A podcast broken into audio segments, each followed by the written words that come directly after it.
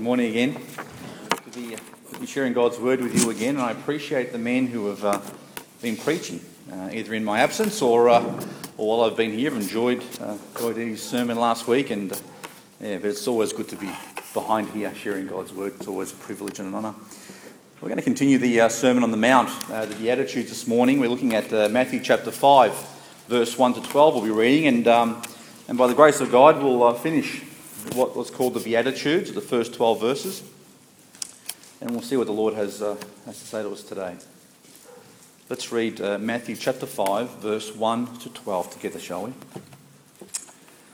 And seeing the multitudes, he went up into a mountain, and when he was set, his disciples came unto him.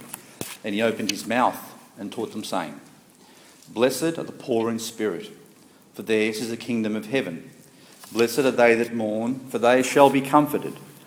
Blessed are the meek, for they shall inherit the earth. Blessed are they which do hunger and thirst after righteousness, for they shall be filled. Blessed are the merciful, for they shall obtain mercy. Blessed are the pure in heart, for they shall see God. Blessed are the peacemakers, for they shall be called the children of God. Blessed are they which are persecuted for righteousness' sake, for theirs is the kingdom of heaven. Blessed are ye, when men shall revile you and persecute you, and shall say all manner of evil against you falsely for my sake. Rejoice and be exceeding glad, for great is your reward in heaven. For so persecuted they the prophets which were before you. Let's uh, pray. Father, we thank you once again for this uh, blessed time when we can look into your word, and we thank you for it. Father, we have such a privilege of having your word in such abundance. And Lord, we are rich indeed uh, with resources and rich with your word.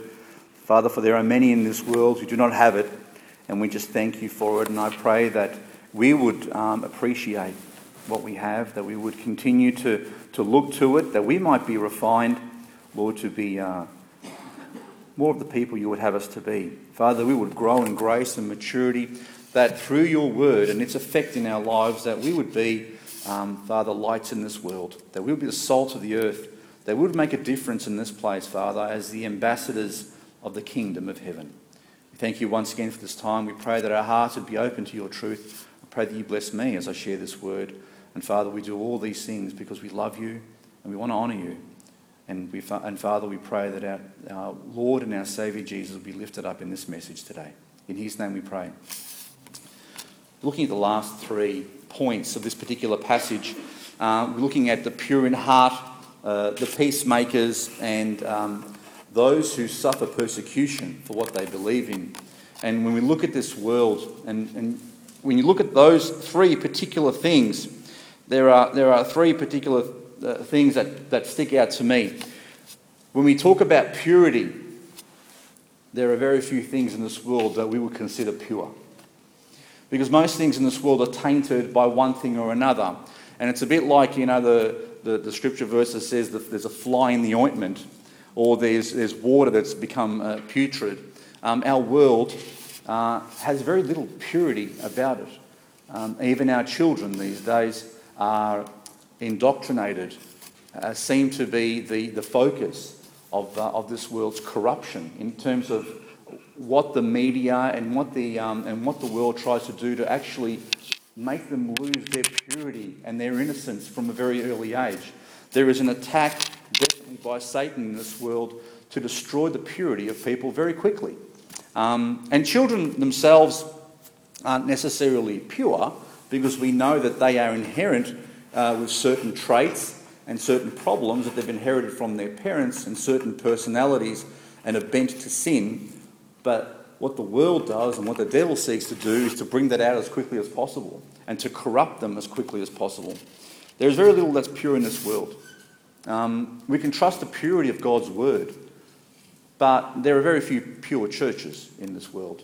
And I'm not saying that our church is, is particularly pure in a sense because every church has people within it that are impure.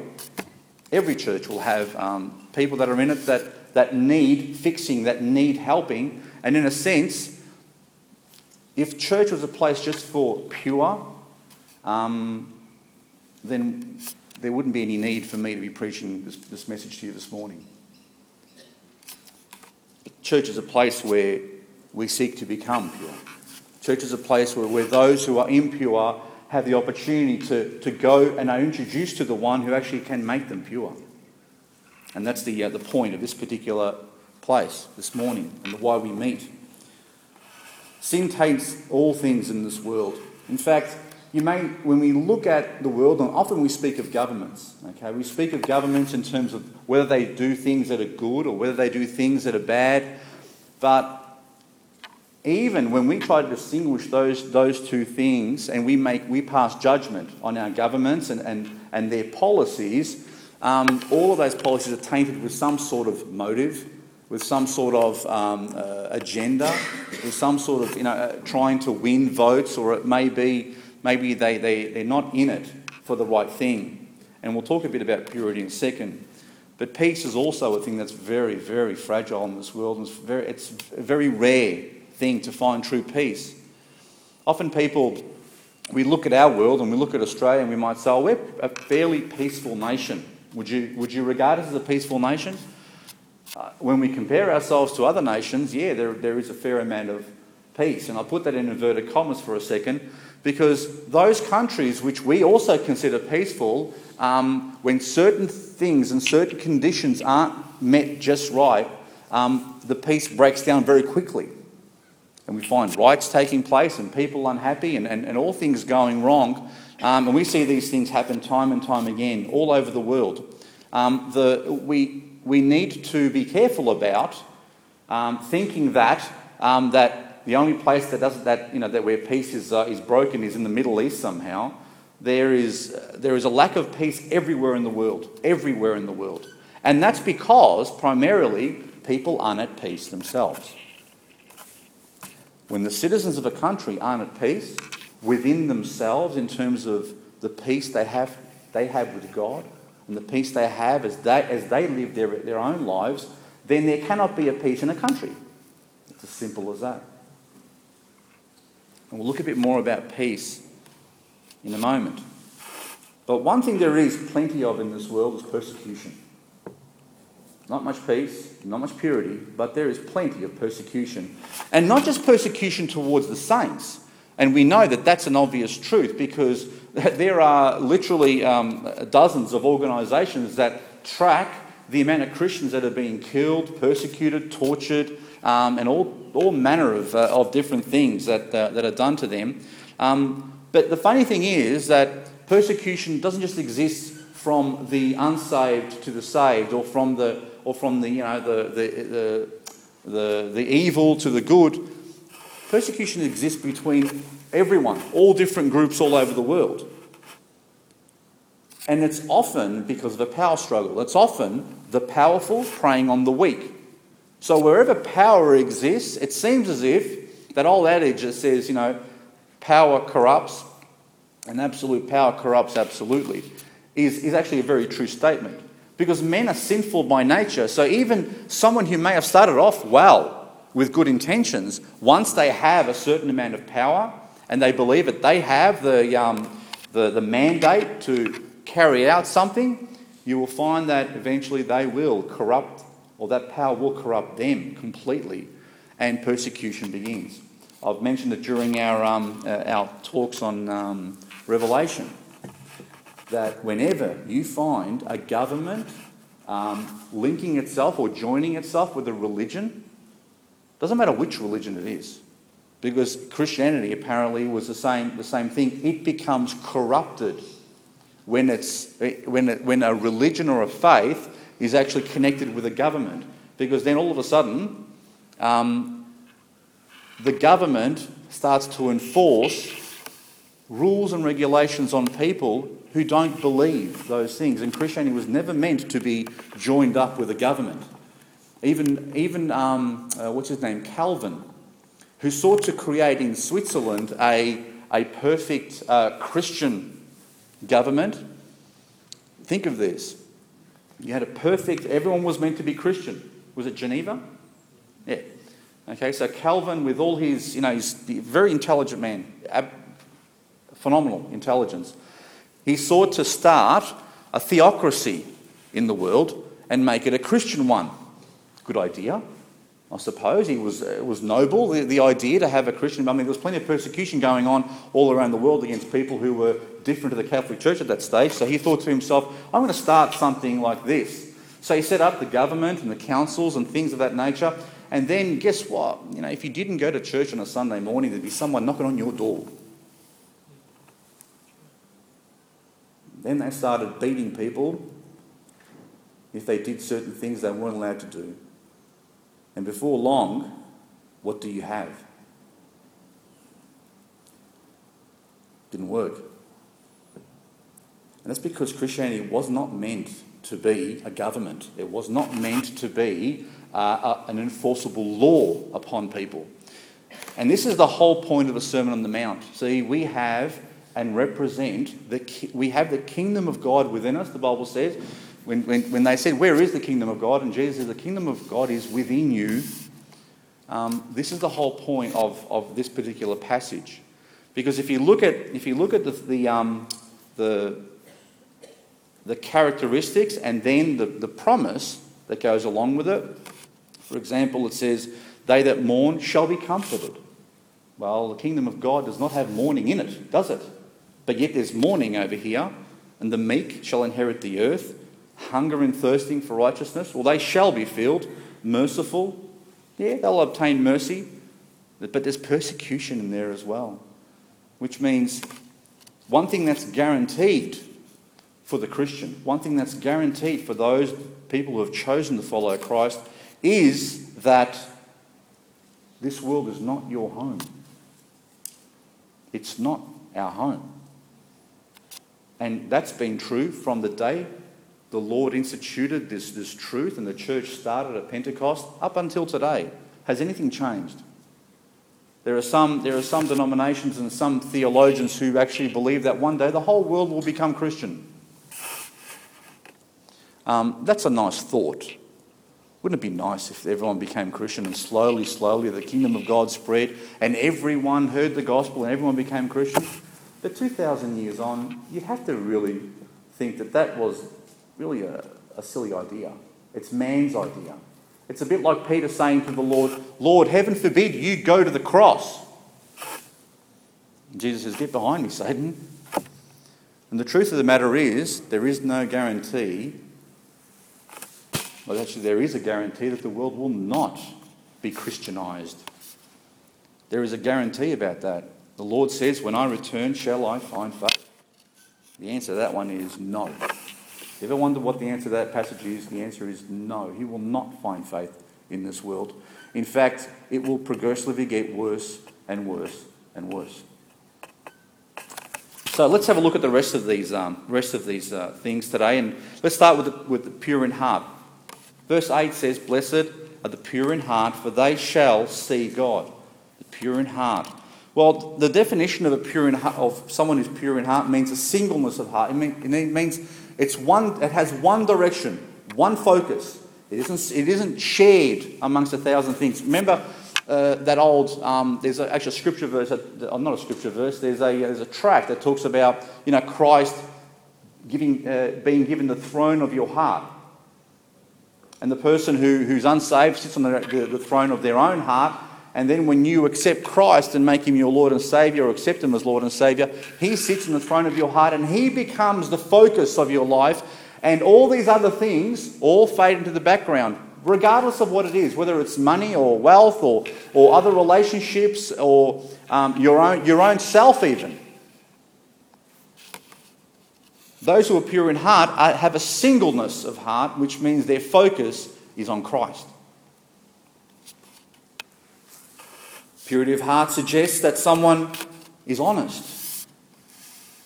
It doesn't have a hidden motive or agenda behind it. Someone who is pure in heart, if they're doing something for someone else, aren't doing it with a selfish motive behind.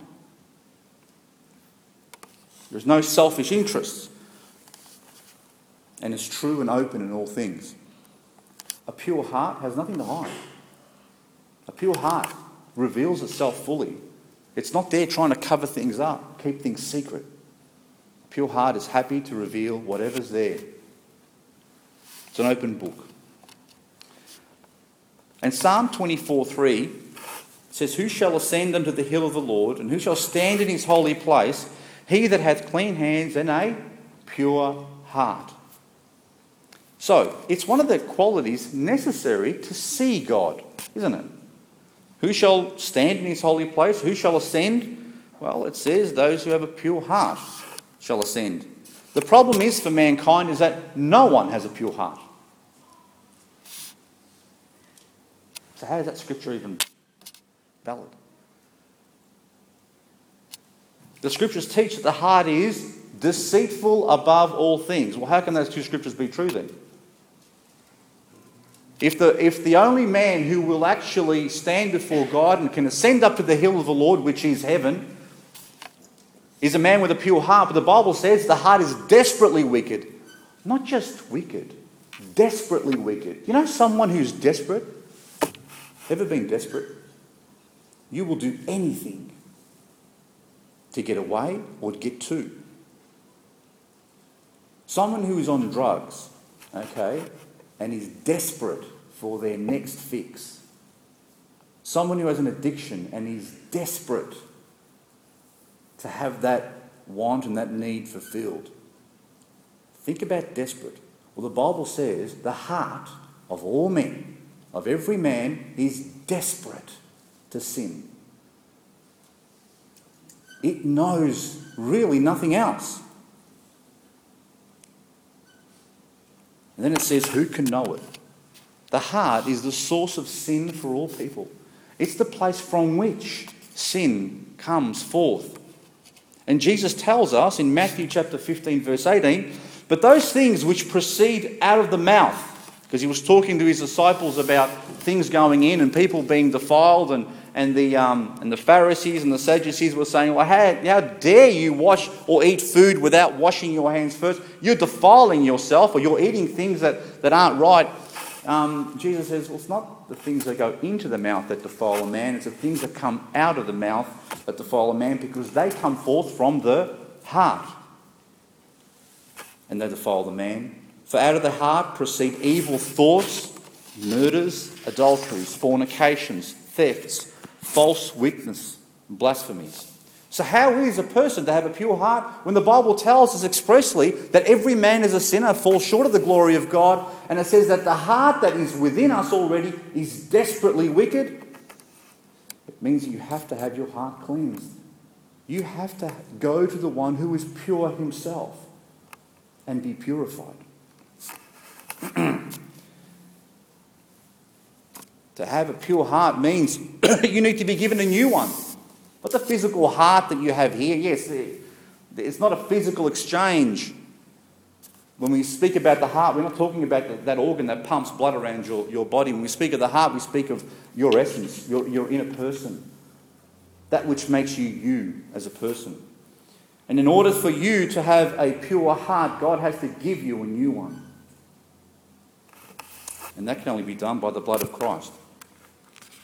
And God gives us new natures so that we can love, so that we can do righteous things in our lives. Turn with me to 1 Peter chapter 1, please.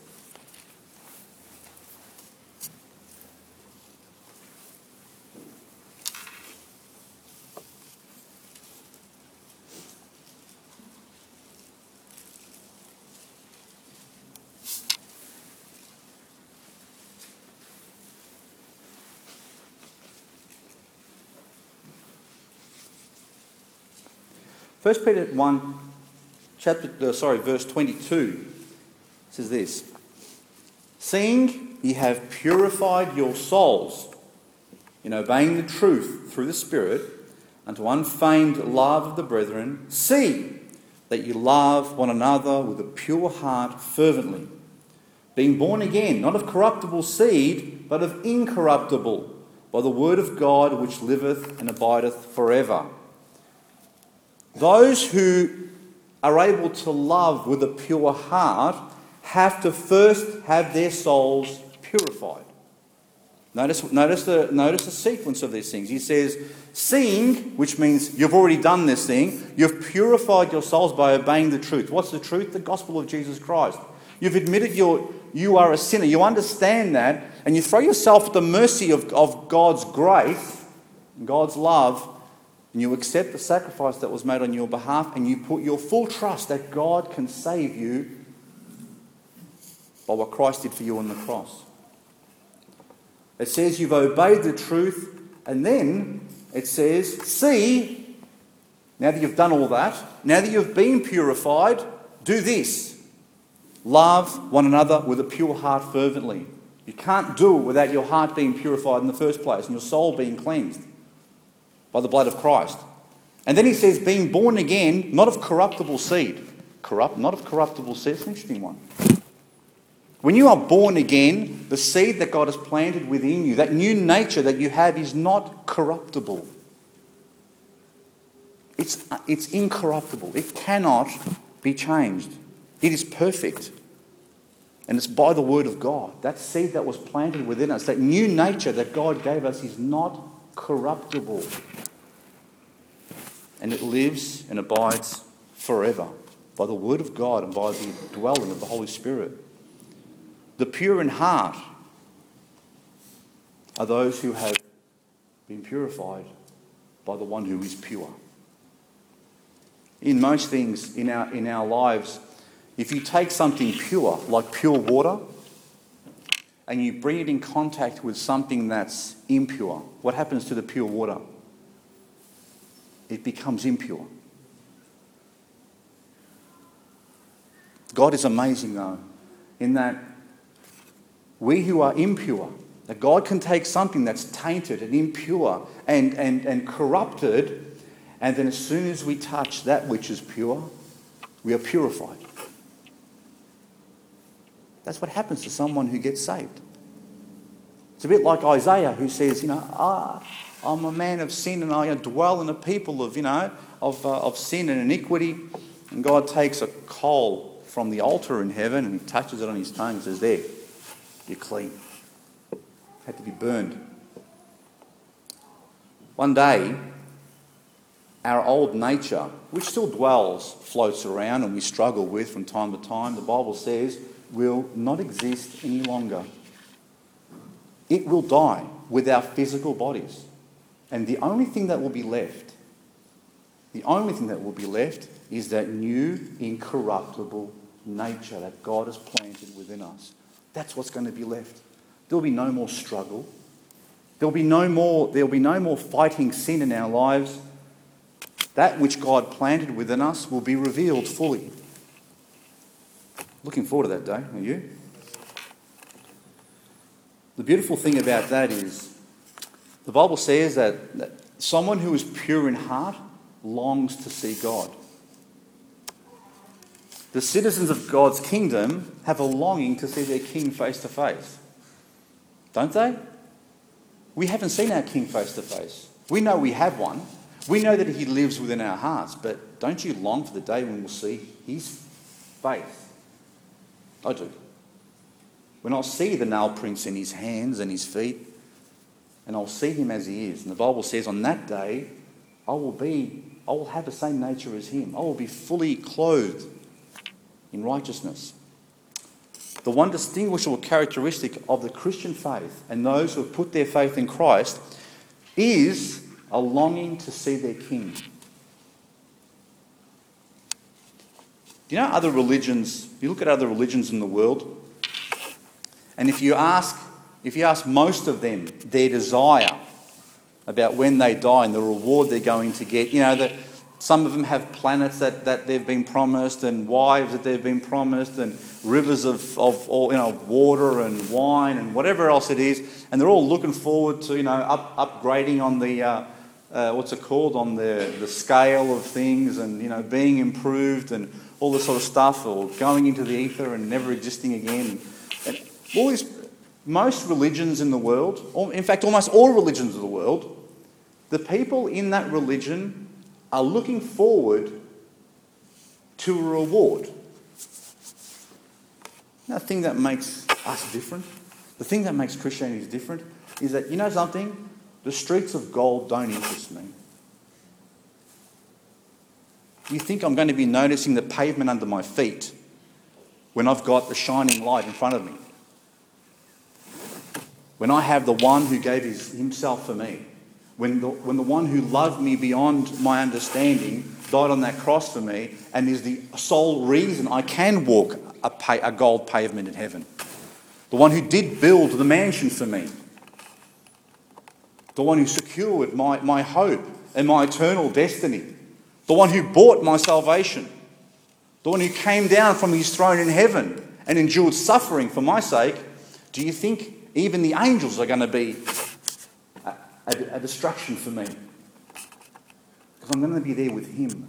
And that's the difference between the Christian and the non Christian. Non Christian waits to get into heaven and play a harp. I'm looking forward to playing harp. I'm looking forward to seeing my king. And you can do that. And you can do that when you believe you have a pure heart. Because if you don't have a pure heart, if you don't believe that you have a pure heart, then you shy away from wanting to see your king. Because you're afraid of what he's going to say to you. Do you long to see your king?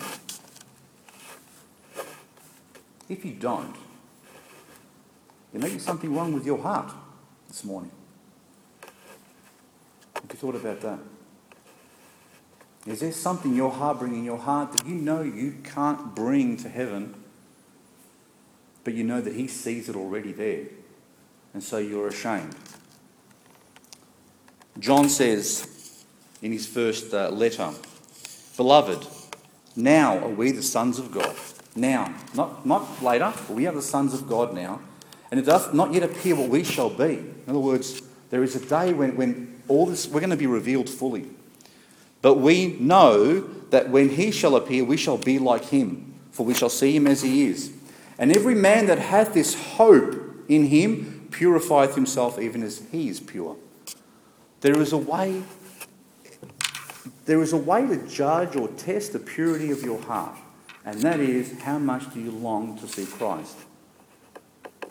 If this world has such a hold on you that you don't think about seeing Him or wanting to see Him, then the, then the odds are that your heart is shrouded with your own selfishness and the, the nature, the old nature that you have is much stronger than your new one. You're spending too much time feeding the old nature and not enough time nurturing the new one. Or it could very well be that you're not saved at all. Because one of the things that, that I believe truly is that someone who has been saved by Christ and has experienced the love of God, who has, who has had an encounter with Jesus Christ himself, never stays the same. They can't be the same. So tell me, where does your heart sit today? Look at the peacemakers. Matthew chapter 5, verse 9. Blessed are the peacemakers, for they shall be called the children of God. Well, those who are peacemakers can make peace because they follow the Prince of Peace. And Jesus is the author of peace. God is a God of peace. He's not a God of disorder and disharmony. God is a God of peace and order. So, how, how do the children of God, or how do the sons of God make peace? How are they peacemakers? Turn to Romans chapter 12, verse 18.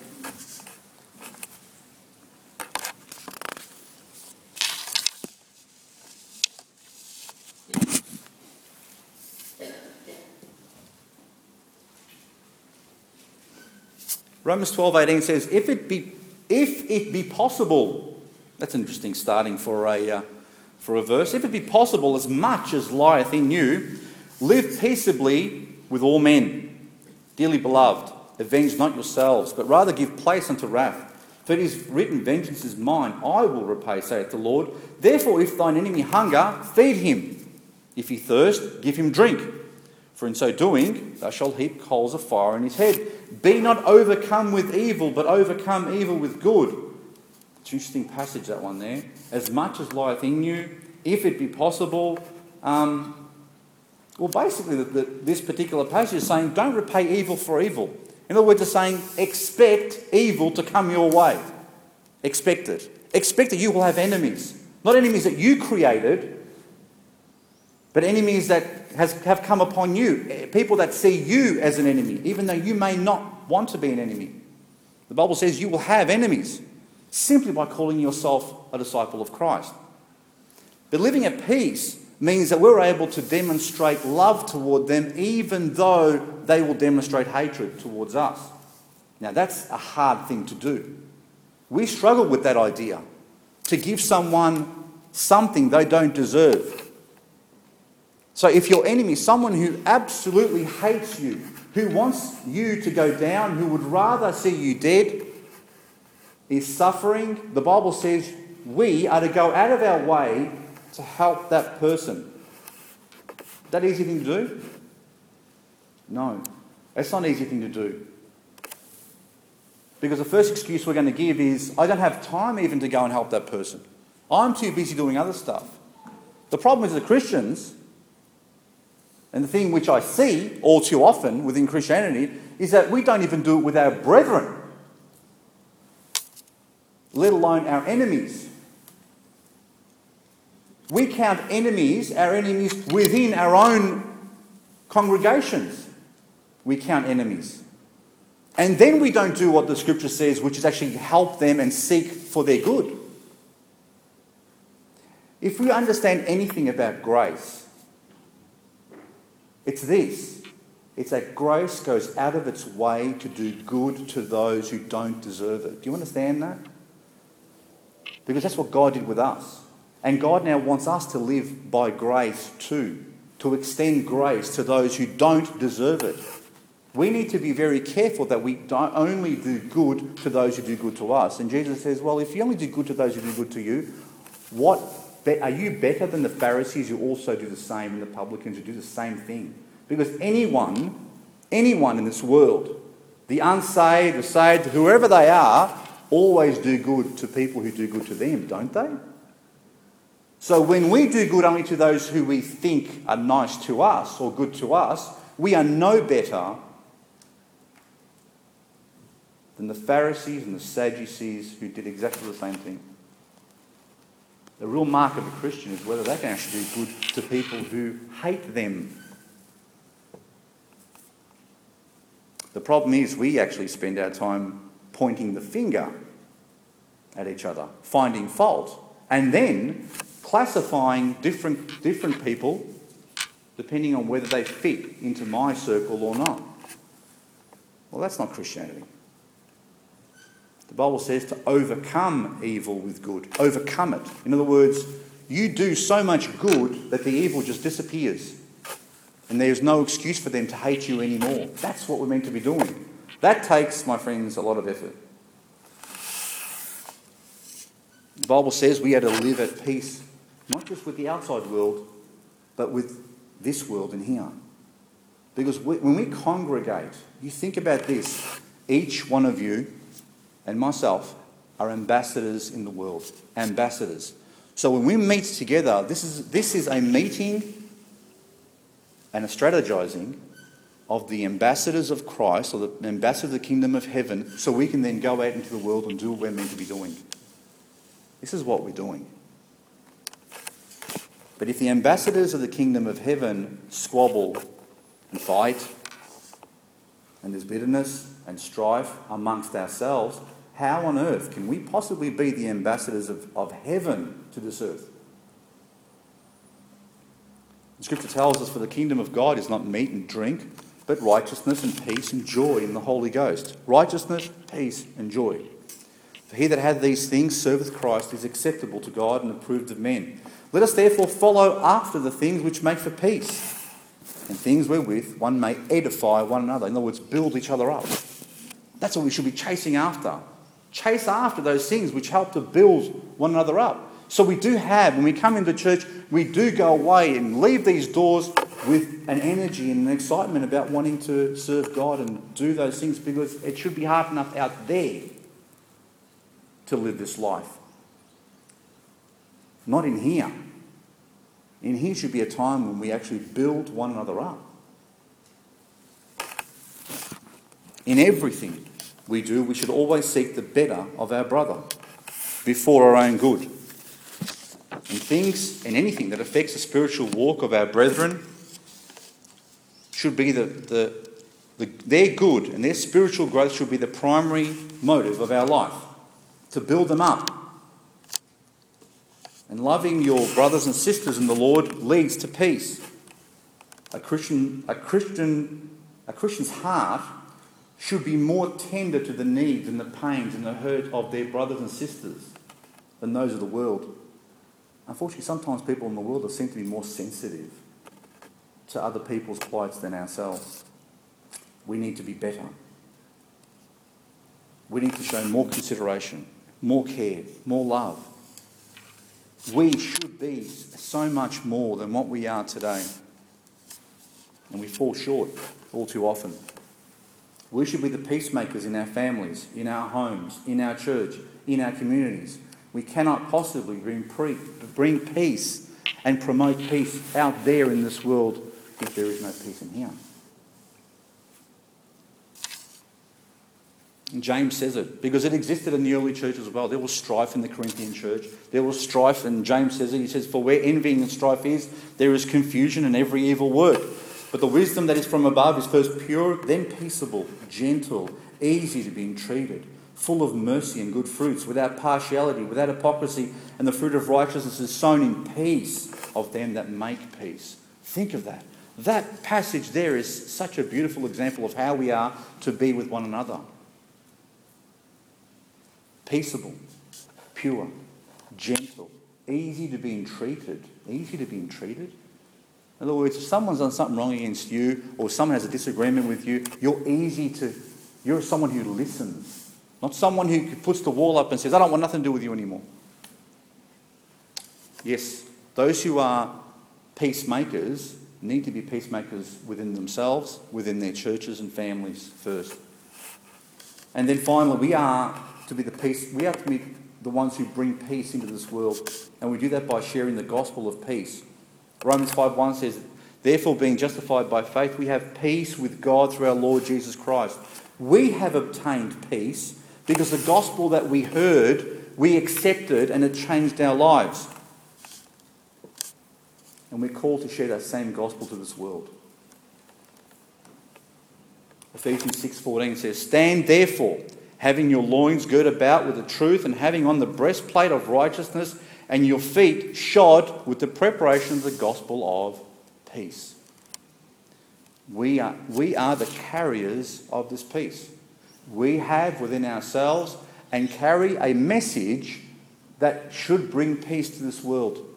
If we don't have the peace within ourselves, we can't carry the message. And if we don't know the message, we can't share the message. So our challenge is to be what God has called us to be. But there is a dichotomy here. There is a dichotomy. There's a problem we have. Because Jesus says in Matthew, He says, Think not that I am come to send peace on the earth. I am not, I came not to send peace, but a sword. Now hang on a sec. Isn't he the Prince of Peace? Yet he's saying here, he, he actually came to bring a sword to this earth. And he says, For I am, I am come to set a man at variance against his father, and the daughter against her mother, and the daughter in law against her mother in law, and a man's foes shall be they of his own household. He that loveth father or mother more than me is not worthy of me, and he that loveth son or daughter more than me is not worthy of me, and he that taketh not his cross and followeth after me is not worthy of me. How can we be peacemakers when the one we follow says, I'm bringing a sword? I've bought a sword. And there's going to be conflict. Everywhere there are children of God, there will be conflict. And there'll be conflict within their own households. How can we, we be peacemakers when it would seem that wherever the, someone who proclaims Christ or, or follows Christ brings division? Well, Jesus did bring a sword. And that sword, which where's that sword normally directed? The question is who's holding the sword? And it's not us. It should never be us. We don't hold the sword. The sword is normally pointing in our direction. If you live a life for Christ, yes, you will be persecuted. And that, that we're leading on to the, uh, the next one. But unfortunately, when you stand for the truth, you will suffer persecution. There will be conflict. But the question is how you then handle that conflict. Because if you handle it the way the scripture says, that we are to live peaceably with all men, you don't spend your time arguing. You don't spend your time fighting. You don't spend your time doing those things where the scripture says are not our place to do. We are to live peaceably, even with our families, even when they disagree with us. And while they disagree with us and while they may want to argue with us, we are not called to argue. We are called to live lives that are honouring to the Lord. We are called to live lives that glorify Him. And in, in spirit of meekness and love, we are to do that. And all the while praying for our families and our friends, knowing that the grace of God can change people's lives. We must show patience. Beautiful thing is that those who are the peacemakers shall be called the children of God. Funny thing is that God has already called us his children. Hmm? Those who are peacemakers shall be called the children of God. That God has already called us his children. But there'll, there'll, there'll come a day when the world will call us the children of God. At the moment, we're not recognised as the children of God. But one day, the world will recognise who we are. The Bible says we'll be revealed as the children of God. And things will be very plain that day. And finally, they are persecuted for righteousness' sake. Matthew chapter 5, verse 10 says, Blessed are they which are persecuted for righteousness' sake. For theirs is the kingdom of heaven. Blessed are ye when men shall revile you and persecute you, and shall, say all manner of evil against you falsely for my sake. Rejoice and be exceeding glad, for great is your reward in heaven, for so persecuted they the prophets which were before you. Recently at work, and we work in the aged care industry, the government has introduced something called mandatory reporting. Anyone heard of that? Mandatory reporting? Okay. And in terms of uh, working in an aged care facility where you have old people that are, you know, that are, that are uh, living in there every day of their lives, um, there's a thing called elder abuse. Okay? And elder abuse, as we've, as we've looked at this particular topic and the government has set up the standards for what abuse actually is, they've defined it. Okay? What mandatory reporting means that if even a cleaner, all right, who's, a, who's not even in that organisation, who's in there and might be cleaning the room notices that the resident in that room has suffered some physical abuse, verbal abuse, financial abuse, psychological abuse. There's all these different types of things that they can, they can suffer. Someone can be, someone can put pressure on people or on someone else in a physical way, can't they? They can hit them, they can, they can restrain them and force them to be doing things physically because they're stronger. Elderly, the elderly people are very vulnerable. Okay, they're more vulnerable than younger people to physical abuse.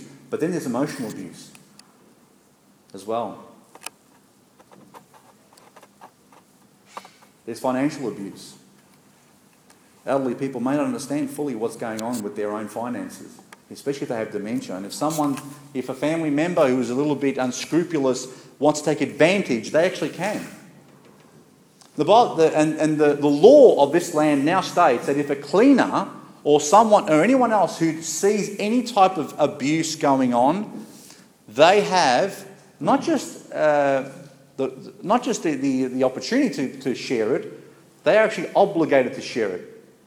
If a cleaner or someone else who works in that facility says, oh, they've, they've noticed some bruising on that, on that person that wasn't there yesterday, and maybe they've started to withdraw themselves because of what, what they're suffering as a result of whoever, and it could be one of the staff members over there who are, who are treating them badly. But there are different types. I mean, sexual abuse is another one as well. If, if anyone notices anything that's going wrong, they have an obligation to actually report it immediately to someone in, higher, in, in a higher place. If they don't, right?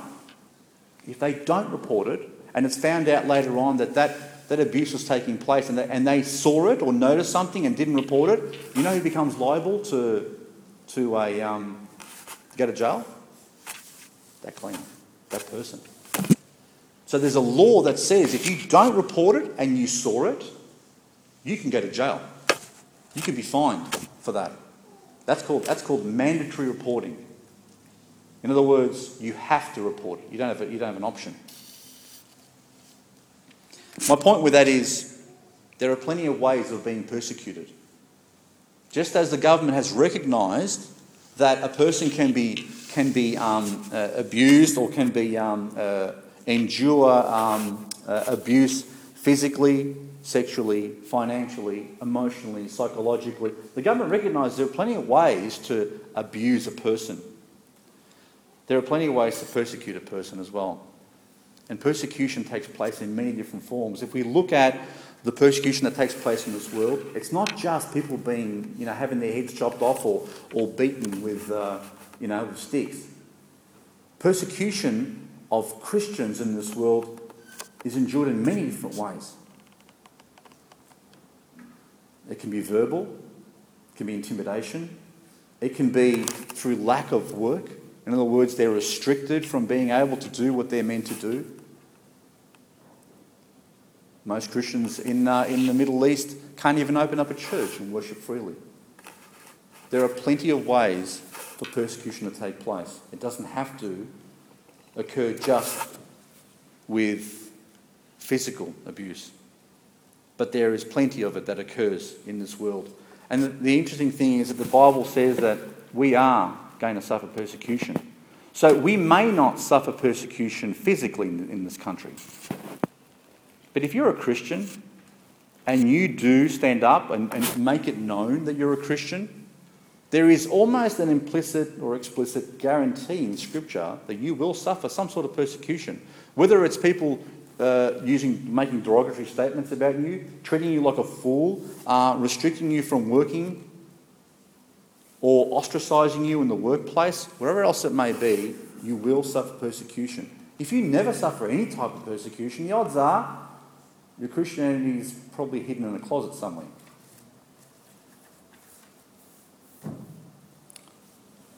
In Acts chapter 14, 22, it says, confirming the souls of the disciples and exhorting them to continue in the faith that we must, through much tribulation, enter into the kingdom of God. Just entering into the kingdom of God is tribulation in itself. It takes effort to get into the kingdom of God. When you do enter, it's through headaches and trials. Philippians says, For unto you it is given in the behalf of Christ not only to believe on him, but also to suffer for his sake, having the same conflict when you saw in me and now hear to be in me. And Paul was saying he was suffering persecution himself in prison. They were seeing that very thing in him. But he says that it's given to you not just to believe in him, but to suffer for his sake. That's a given. Timothy also says, 2 Timothy 3:12 says, "Yea, and all that will live godly in Christ Jesus shall suffer persecution." scriptures are clear. They tell us over and over and over that we shall suffer persecution one way or another. Why is that? Because if you are pure in heart and you're a peacemaker, you don't fit in this world. We don't fit. Something that's pure doesn't fit in this world. Someone who seeks to, to make peace doesn't fit in this world, you see. Have you ever noticed when people have a fight in the city, you know those, you know those stories of those guys beating each other up when they're out on a Saturday night and they're all intoxicated and, they, and, and two groups of guys get together and they start belting the living daylights out of each other and, and people end up in hospital and some people end up dying. Have you noticed that the ones who end up dying too often are the ones who are trying to break up a fight? Ever notice that? That's extraordinary. So there's two guys beating each other up. The third guy goes and says, All right, guys, you know, try and, try and, you know, separate. You know, he, he wants, they're good. He doesn't want them killed. And the next minute, they turn on him and beat the living daylights out of him. And he finds himself in hospital. Why is that? Because peacemakers aren't the, uh, the norm in this world. That which is pure doesn't fit in this world. And so those who are, have those two characteristics, indeed all the characteristics, the eight that we're speaking about over here, will suffer persecution. That's why Jesus finishes with that in the Beatitudes. Expect it. Expect, if you have these things, if you're meek, if you're merciful, if you're a peacemaker, if you're pure, if you seek after righteousness, you do not fit. But make sure you fit somewhere. Make sure you fit somewhere. You either fit here in this world or you fit the characteristics of heaven. Make sure you fit somewhere. Don't play, don't think that heaven and earth are somehow, you, you can mix up the two and have both at the same time. In other words, you can, you can exhibit the characteristics of the world at the same time exhibit the characteristics of heaven. We are to be one way or the other. There is a, uh, it finishes with rejoice and be exceeding glad, for great is your reward in heaven. For so persecuted they the prophets which were before you. There is good reason when you suffer persecution to be happy. A lot of reason to be happy because there's a reward for you in heaven and there is great company that you're with. Because everyone who went before you, who didn't fit the mold of this world, who was, who was seeking to be pure in heart and was a peacemaker and sought after righteousness, did not fit. From Abel at the beginning, do you remember what happened to Abel? He was just trying to follow God's, God's ways. He ended up getting killed for what he did. To Christ, who died on the cross, who did not fit into this world to us today. The story has been the same from the beginning up till now and will not change until Christ, until the kingdom of heaven actually comes down to earth and becomes, and the, and the Bible says the kingdoms of this world have become the kingdoms of our Lord and of his Christ. That's the only time when we won't be suffering all these things, and that's the time when we have to look forward to. Okay, let's close it up. They are pure in heart. In other words, they're seeking to please God with a singleness of heart. Those who are peacemakers are making peace not just with people in the outside world, but have peace within themselves and within their homes, within their churches. And then there is persecution. And those who have and are being persecuted, the Bible says, are given the kingdom of God. But we cannot promote purity if we aren't pure ourselves. We cannot bring peace if we don't have peace within ourselves. We cannot endure persecution if we're the ones doing the persecuting. This is a. Remember, I said to you this, this passage, this manifesto, or you might call it a charter, of the kingdom of God tells us what the kingdom of God and its citizens are like. How do you and I match up to this, to this standard? If you don't match up at all, are you a, are you a citizen? If all these things seem alien to you and you don't seem to have these things, then my, my challenge for you today is to examine your heart and find out where you actually are. Who do you belong to? Do you belong to God? Do you belong to, this, to the kingdom of heaven? Or do you belong to this earth? If you belong to this earth, then, you, then these things will be almost impossible for you to do. You might put a bit of a facade on, but deep down you know they are not you. And if you are a citizen of heaven, don't get distracted by the things and the, the delights of this world, the sin for a season, and the distractions that the devil will try to put before you live as best as you possibly can to these standards. God has called us His citizens, He's called us His children, and God wants us to live as those citizens now. We can do it. God bless you. Thank you.